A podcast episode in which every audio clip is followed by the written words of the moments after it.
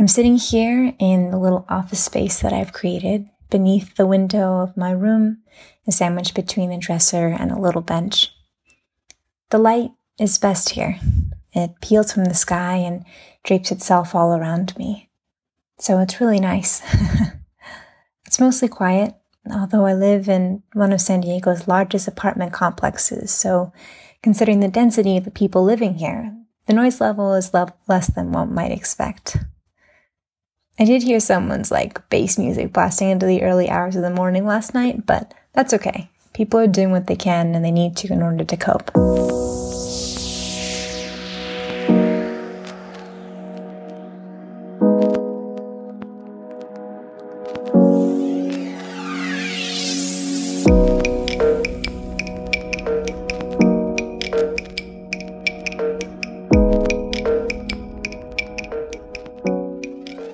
Everybody. We're back for part three of Connecting Through Isolation. This week, as things in the US have gotten more serious, so too has the nature of some of our responses. We find that people feel divided, inspired by all of the hope that comes with springtime while coping with the seriousness of current events. It feels hard for me to wrap my brain around what's going on. It's wild, it's incomprehensible.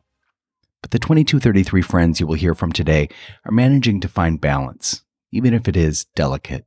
And even though social media and the internet has always had its dark side, technology is helping us all stay together, despite being isolated in our homes. In this episode, we learn about virtual dance offs, virtual playdates, and for those who cannot be outside in nature, some virtual chirping birds all the way from Lithuania. And at the end of this episode, we hear some gratitude for science and technology. Science, of course, will eventually lead to the elimination of the virus threat, along with technology. There's never been a more critical time to support scientists and medical workers. I feel grateful for people working in the front lines and behind the scenes of this crisis to solve it worldwide. This week, stories from California, Massachusetts, Lithuania, Washington, D.C., and Little Hideaway, Texas. Thanks for continuing to listen. In the absence of in person connection and cultural exchange, we will keep working to bring stories to you from across the globe. We're in this together, so we're never alone. Connecting through isolation. It's 2233.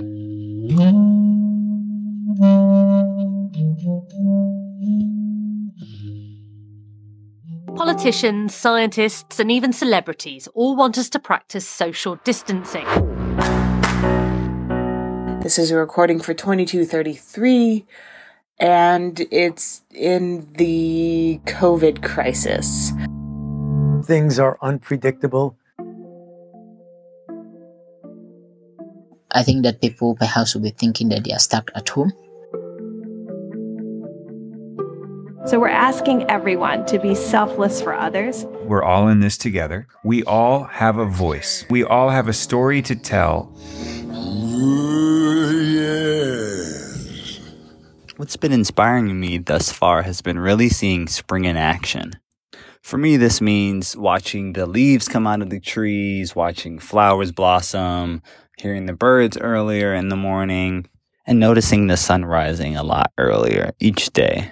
I've also decided to pick up a new hobby, and for me, that's been the harmonica, and so I'll play a little bit of what I've learned thus far.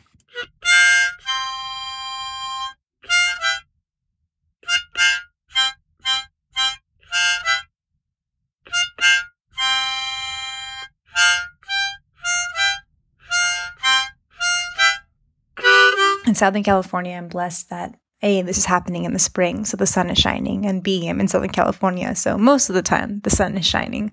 It really evokes a sense of peace in me, a sense of serenity, a sense of hope. And the other thing about being able to be indoors when the sun is shining or not shining uh, is that there are books that I've always wanted to read, but always put off, always too busy with too many responsibilities or movement or things in my life. So what this time is forcing me to do is to sit down and focus on myself for a few hours each day in between the family responsibilities that I have to do and to not run away from myself and to let me face myself and my racing mind and all the things that I've tried to avoid and instead to sit down in quiet, hopefully in silence, and read and think and reflect and write and read some more. And in the process, being able to find peace and adventure and being able to learn new things and exhibit and experience beautiful, beautiful language. Uh, the book that I'm reading now that I would absolutely recommend to everybody is a book called The Shadow of the Sun. And it's about uh, the experience of a Polish reporter, Kapuscinski, who lived in Africa on and off for over 40 years.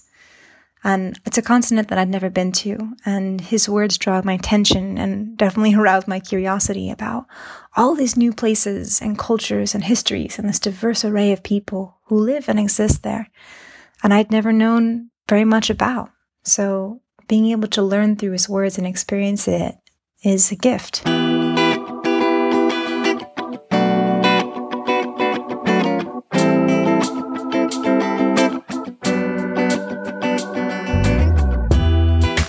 Everyone, my name is Liligal Setagat, and I'm currently in San Diego, California. I'm a storyteller, and I participated in Fulbright National Geographic's Digital Storytelling Fellowship.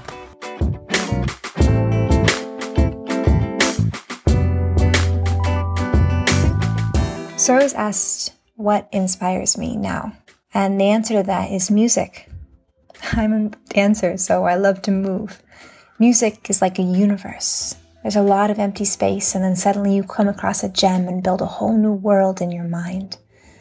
A good friend of mine, Maya Gold, sent this to me, and it gets my spirit and my body moving every time. I want to play it for you. I'm using a voice memo, so hopefully you can hear it.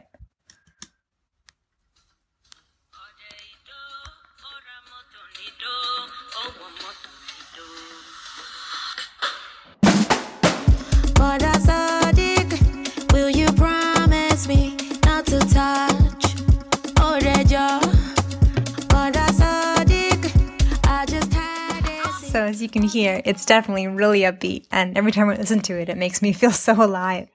This is the best part of dancing. Uh, the choreographers in this video are Meku Oku and Lionel Vero, and they make everything look so easy and they just radiate positivity.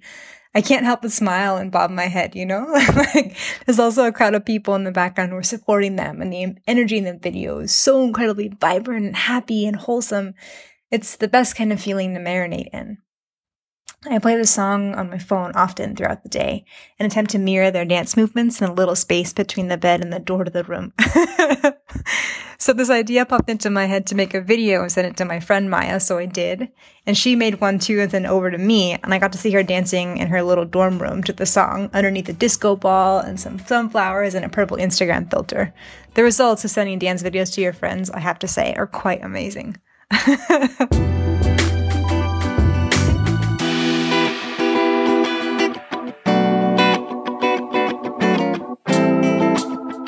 Speaking of learning, I figured I would also share with you how I ended up in San Diego. So, I was in the UK just a few weeks ago while I was studying for my master's degree when the coronavirus made its inroads into Europe. And after a conversation with my partner, I realized that I had to make a choice. I either stay in the UK for an inordinate amount of time or come home. And it took me two days to make a decision. And on the third, third day, I hopped on a plane back home. And I prepared for the worst for that adventure. I had gloves, mask, and hand sanitizer. Interestingly, all of them were from.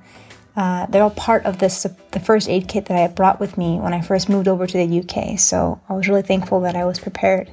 I didn't know what to expect with all the international travel, but I kept telling myself the same thing over and over and over again that death is inevitable. So I choose to live. It might sound contradictory, but at the same time, it makes a lot of sense to me. We make the most of what we have. We do what we can with what we've got. And we continue to live. The fear in all of this surrounds the immediacy of death, the intimacy of death, the closeness of death, but it makes us feel like what we're doing has a, in terms of living, has a purpose. And what this crisis has demonstrated to all of us is our desire to want to live and to keep on living, and to be with people that we love, and to learn new things, and to persist and endure and survive, to appreciate all the little things. When I first got back home, the first thing I noticed was the infinite blue sky and felt the warm sunlight. and saw the hundreds of wildflowers that had sprung up on the little hillside near my complex. It had rained in this city that is known for its sun and transformed the landscape. I just couldn't stop smiling. They were there, they were radiant, they were beautiful, and they brought me so much joy. So, what makes me happy and what inspires me are these little things the wildflowers, the natural light, the books waiting to take me on adventures, the silence that allows me to think and exist, the love I have for my family and my friends, the music that makes my body move, and the desire to live and see this through. Because ultimately, how we live determines who we are, and who we are determines how we live. I want to wish you all nothing but health, safety, and happiness during this tough time, and hope that we're all it, able to make it out into the other side. Sending lots of love to wherever you are in the world. Lily. What is inspiring me now? Hmm.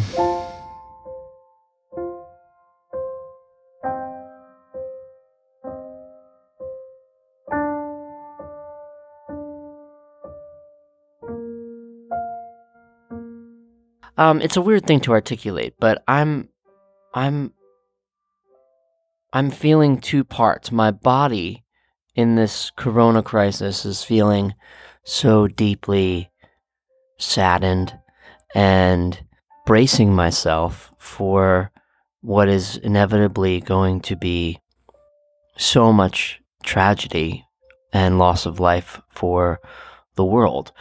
And there's another part of me that is watching so many of the ways in which we have constructed our lives falling apart. And from that, something completely new will come from it. So, of course, the, the cliche is there's opportunity and blah, blah, blah, blah, blah. But I think at the core, I'm, I'm feeling the duality and I'm reminded that, you know, Social Security came from the Great Depression.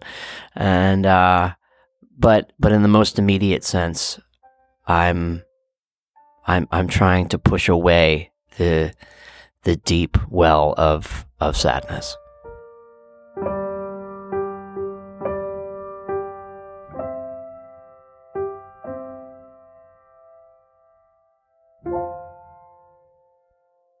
My thoughts are make things because I feel like art is going to show the way here. So, um, to continue to make things, even if it doesn't have a, a lane or uh, an economy to go into, just keep keep making them.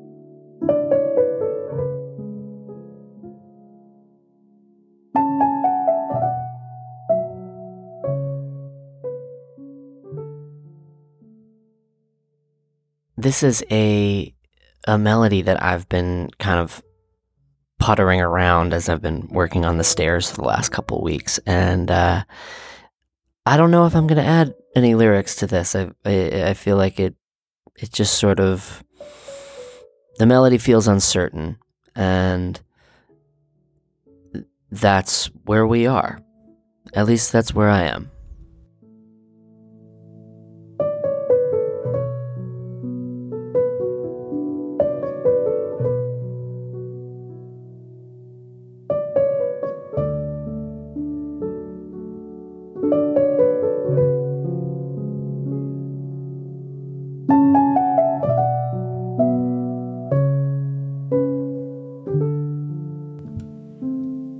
Seth Gleer checked in with us from Holyoke, Massachusetts.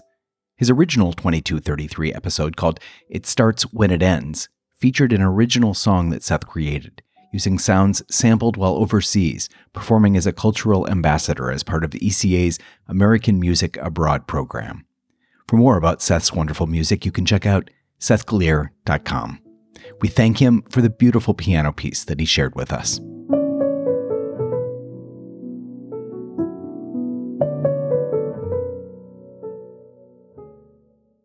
Before Seth, we heard from Liligal Setagat. Liligal's year in Taiwan as a Fulbright National Geographic Storytelling Fellow created the backdrop for her original 2233 episode called Trash Truck Tunes and Hip Hop Grooves. And yes, it is as eclectic and entertaining as it sounds. She's currently in San Diego, California.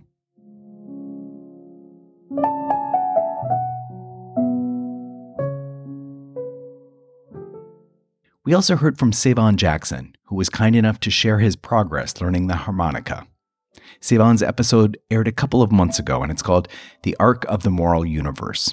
He's currently in Washington, D.C., working as a program manager for CET academic programs.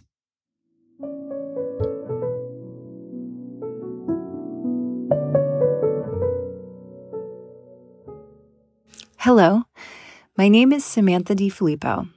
I work at the Bureau of Educational and Cultural Affairs at the State Department.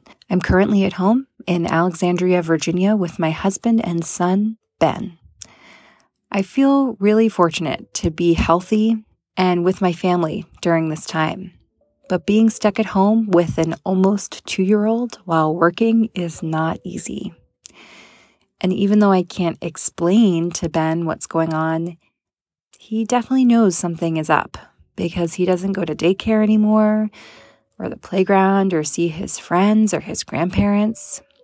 So, I want to show you what COVID 19 quarantine life is like for a two year old. Ben has written letters to six of his friends and family. And every day we try to write a new letter. And steamroller sticker. And he loves putting the letters in the mailbox. Hey, Max. And one of his friends wrote him a letter back. And the letter says, Ben, we miss you too. Love, Simon. Stickers. Uh, And they included stickers. steamroller.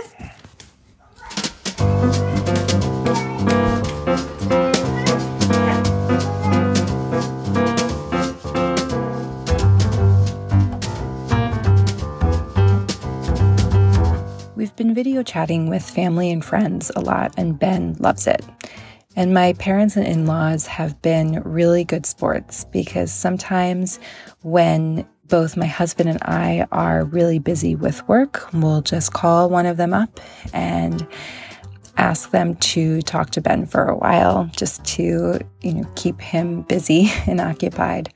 It doesn't last that long because Ben doesn't really understand that he has to look at the camera, but it's been a great way to stay in touch. And he really loves story time. Elmo's hunting Easter eggs. So far, he's found just three. But who's behind the flower pot? Sparkly wand, who could it be? Who's behind the flower pot, Ben? Do you know? Happy. Let's see. I'm going to count to three and we'll see. One, two, three. You're right. It's Abby.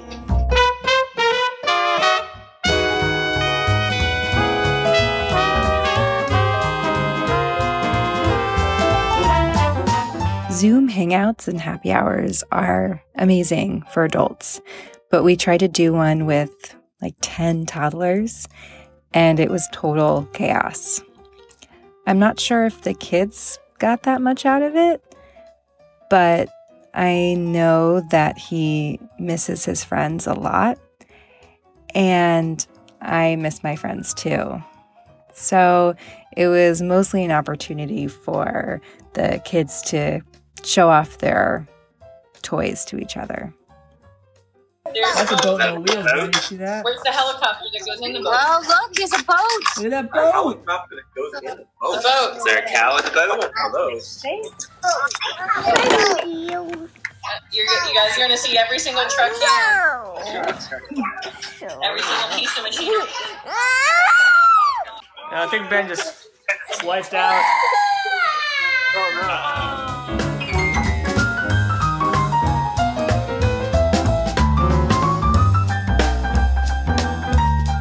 We've been trying to do new activities with Ben while we've been home. And since I like baking, I thought it would be fun to involve him. He really loved banging on the mixing bowl as loud as possible. And it was a good alternative to screen time, since that seems to be how he spends a lot of his time these days. And to paint a visual, he wears this really cute apron that says Chef Ben. We're making peanut butter cookies. Do you want some peanut butter?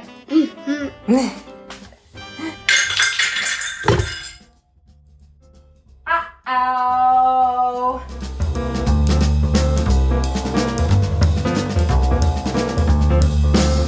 Don't touch, okay? Mix it. Now we need to scrape the sides of the bowl. Don't touch that. Don't touch that. Don't touch that.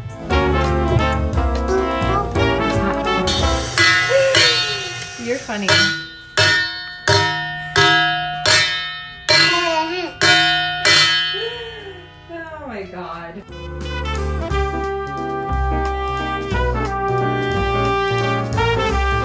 Ben's current obsession is trucks, really anything with wheels.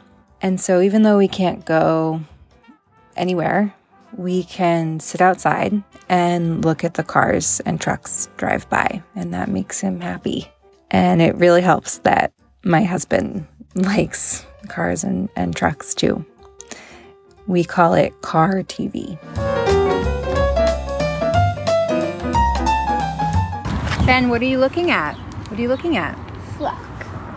Flock. Flunk, clunk. Is it a big truck? Big trucks. Oh, fuck! Fire truck. Fire truck. That really is a fire truck. Real, real. Let's see where it's going, buddy, because I think it's going to go up here.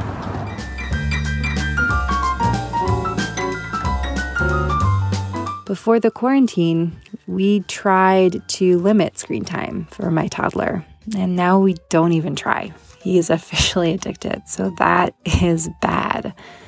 But we started watching some Mr. Rogers' Neighborhood, and that's been a delight. The thing that's definitely getting me through this is just spending so much time with my husband and son. My son is at such a cute age, and when he's not driving me crazy, he is just the sweetest boy in the world.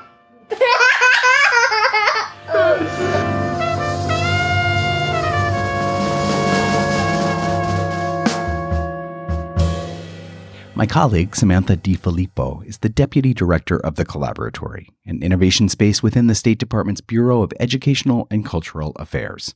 Her son, Ben Abbott, will celebrate his second birthday in May with his mom, dad, video chats to friends and family, and lots of cupcakes.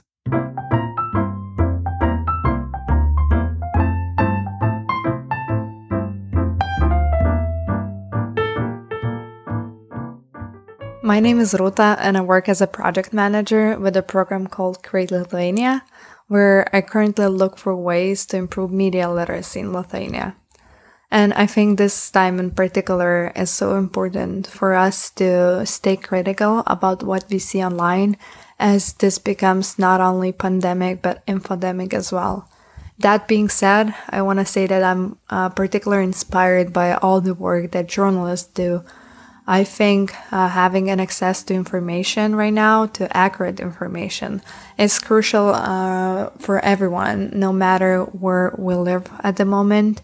So, for every journalist out there uh, working around the clock to keep us all informed. I just want to say thank you, and your your work means a lot to us right now.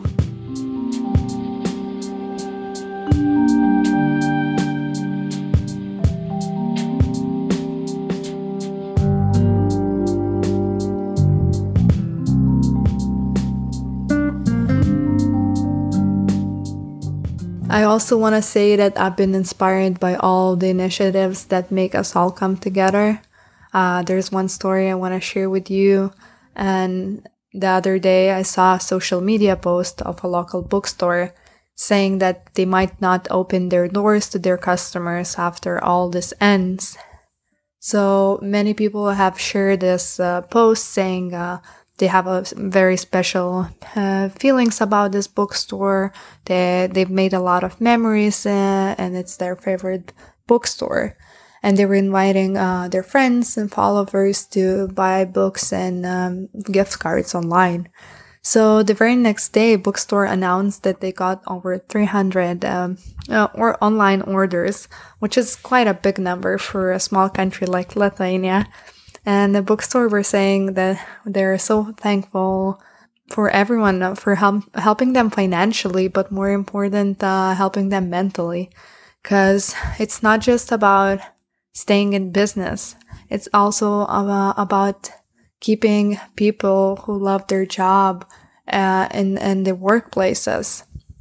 So even though I took a very small part in this, uh, I just bought a gift card but it, it felt so nice to to just contribute to something much much bigger.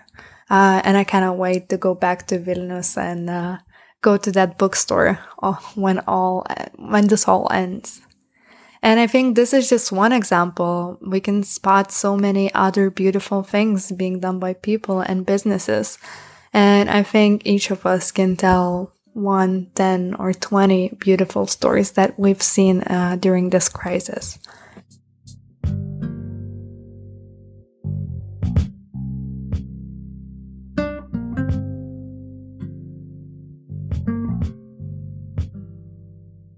Even though this crisis has brought a lot of uncertainty, I think it's also a good time for something really important, and that is slowing down.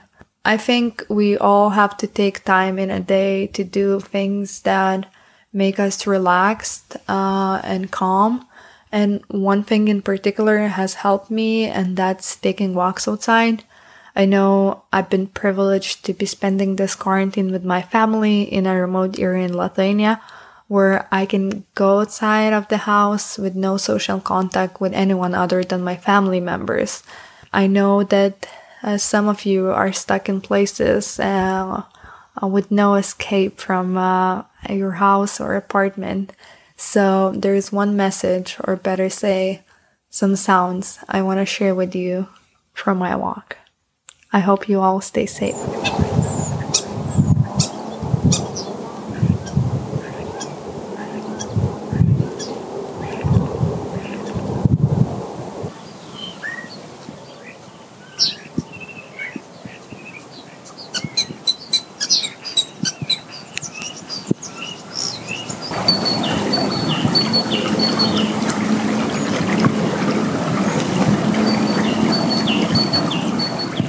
first met Ruta Bienarute in an episode called The Barefoot Route of Ruta, a kind of a how to guide of what to do when you get locked out of your apartment with no shoes, no money, and only one bar left on your phone.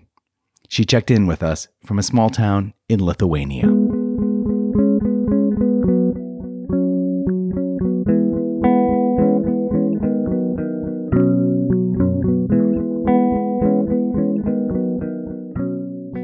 Everyone. This is Sue Royappa. I'm a physician specializing in internal medicine and global health. I was a Fulbright researcher in India for about nine months uh, between 2017 and 2018. Today, I was asked to share what is inspiring me right now. And I realized that with the horror of the pandemic around us, it is so easy to forget about all the good that is happening around us as well. So it's really uplifting for me to focus on the positives for a change. First and foremost, I'm amazed and inspired by our healthcare workers on the front lines. Most doctors and nurses didn't sign up for hazardous duty. police officers, firefighters, Peace Corps workers, and military personnel, they all go into these professions knowing the dangers involved. But most healthcare workers went in thinking we'll be checking blood pressure, treating diabetes, appendicitis, or cancer, not going into a war zone in a hazmat suit, putting our lives at risk. In fact, some of these healthcare workers don't even have masks to protect them in this situation right now. Now, most of my work is currently in public health and away from the hospital. And my prayers are with all my colleagues who are in the trenches, literally in the war zone. And any words of thanks or gratitude from me seem completely inadequate, but that is all I can offer at this point is my sincere gratitude to people out there taking care of us.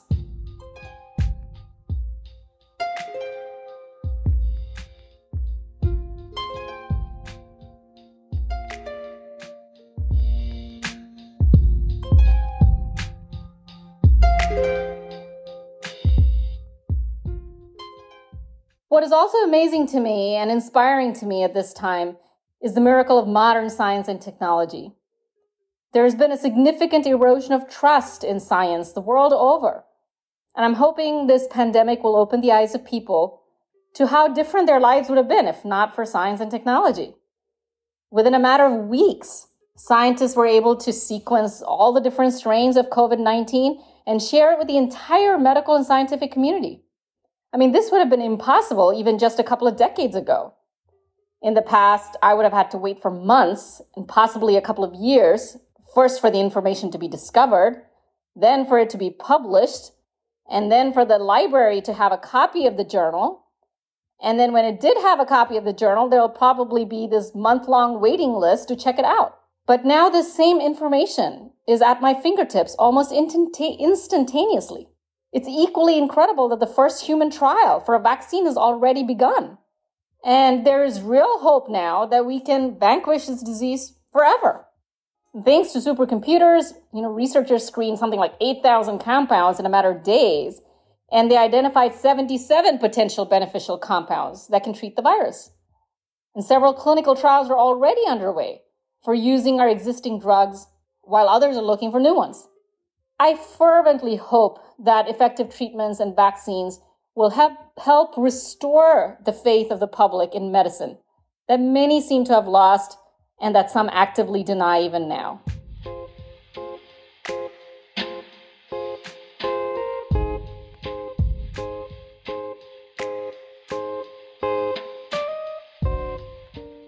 And finally, I am inspired by how ordinary citizens in India, the country where I did my Fulbright research, have successfully used technology to help the elderly, the disabled, and the vulnerable, such as the migrant workers, again, with little regard for their own safety.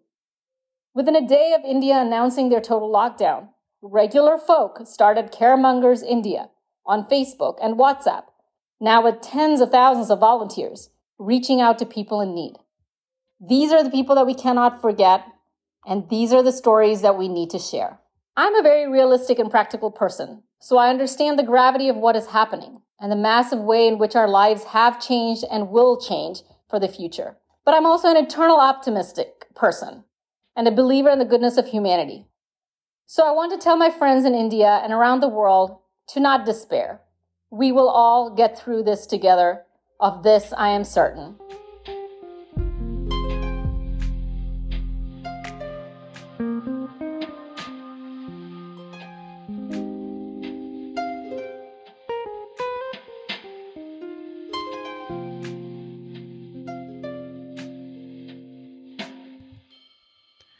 Sue Royappa is a health worker checking in from Hideaway, Texas. An alumna of the Fulbright program, she did her fellowship in India, and when there, worked with another Fulbrighter, Kylie Adams, whose forthcoming episode, Trekking in India, will air sometime in 2020.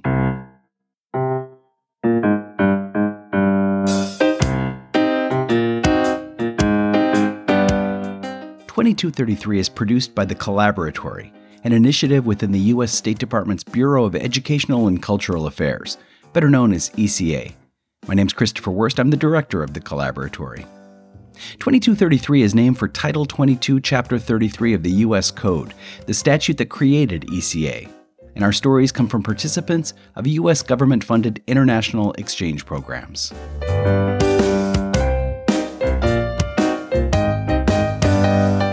This week, we heard from 2233 friends, new and old, who were kind enough during these times of uncertainty to record themselves talking about what is inspiring them and what they are feeling. Huge thanks this week to Lily Gal Sedigat, Seth Gleer, Samantha DiFilippo and Ben Abbott, Ruta Bienarute, and Sue Royappa. And listeners, we would love to hear your thoughts and inspirations. It could be a story, a poem, or a song, whatever you're feeling at the moment please send your audio to us at 2233 at state.gov. That's right, careful listeners, we finally got a new email address and I will never have to spell collaboratory out again. And let us know where you are while you're at it. You can always find more information about the podcast at our webpage at eca.state.gov slash 2233. And of course, you should follow us on Instagram at 22.33 underscore stories. Special thanks to everybody for mobilizing to send audio and to share their current state of being. The 2233 team, working from various locations, was instrumental in this special new series. Thanks to Kate Furby, Anna Maria Sinatine, Samantha DiFilippo, Edward Stewart, and Desiree Williamson. I edited this episode, and Kate Furby helped with the script and designs our awesome graphics. You heard two pieces of original music from Wordsmith music for the masses and topics. Seth Gleer contributed a song that he told me to call Waiting for the Zoom Call to Start.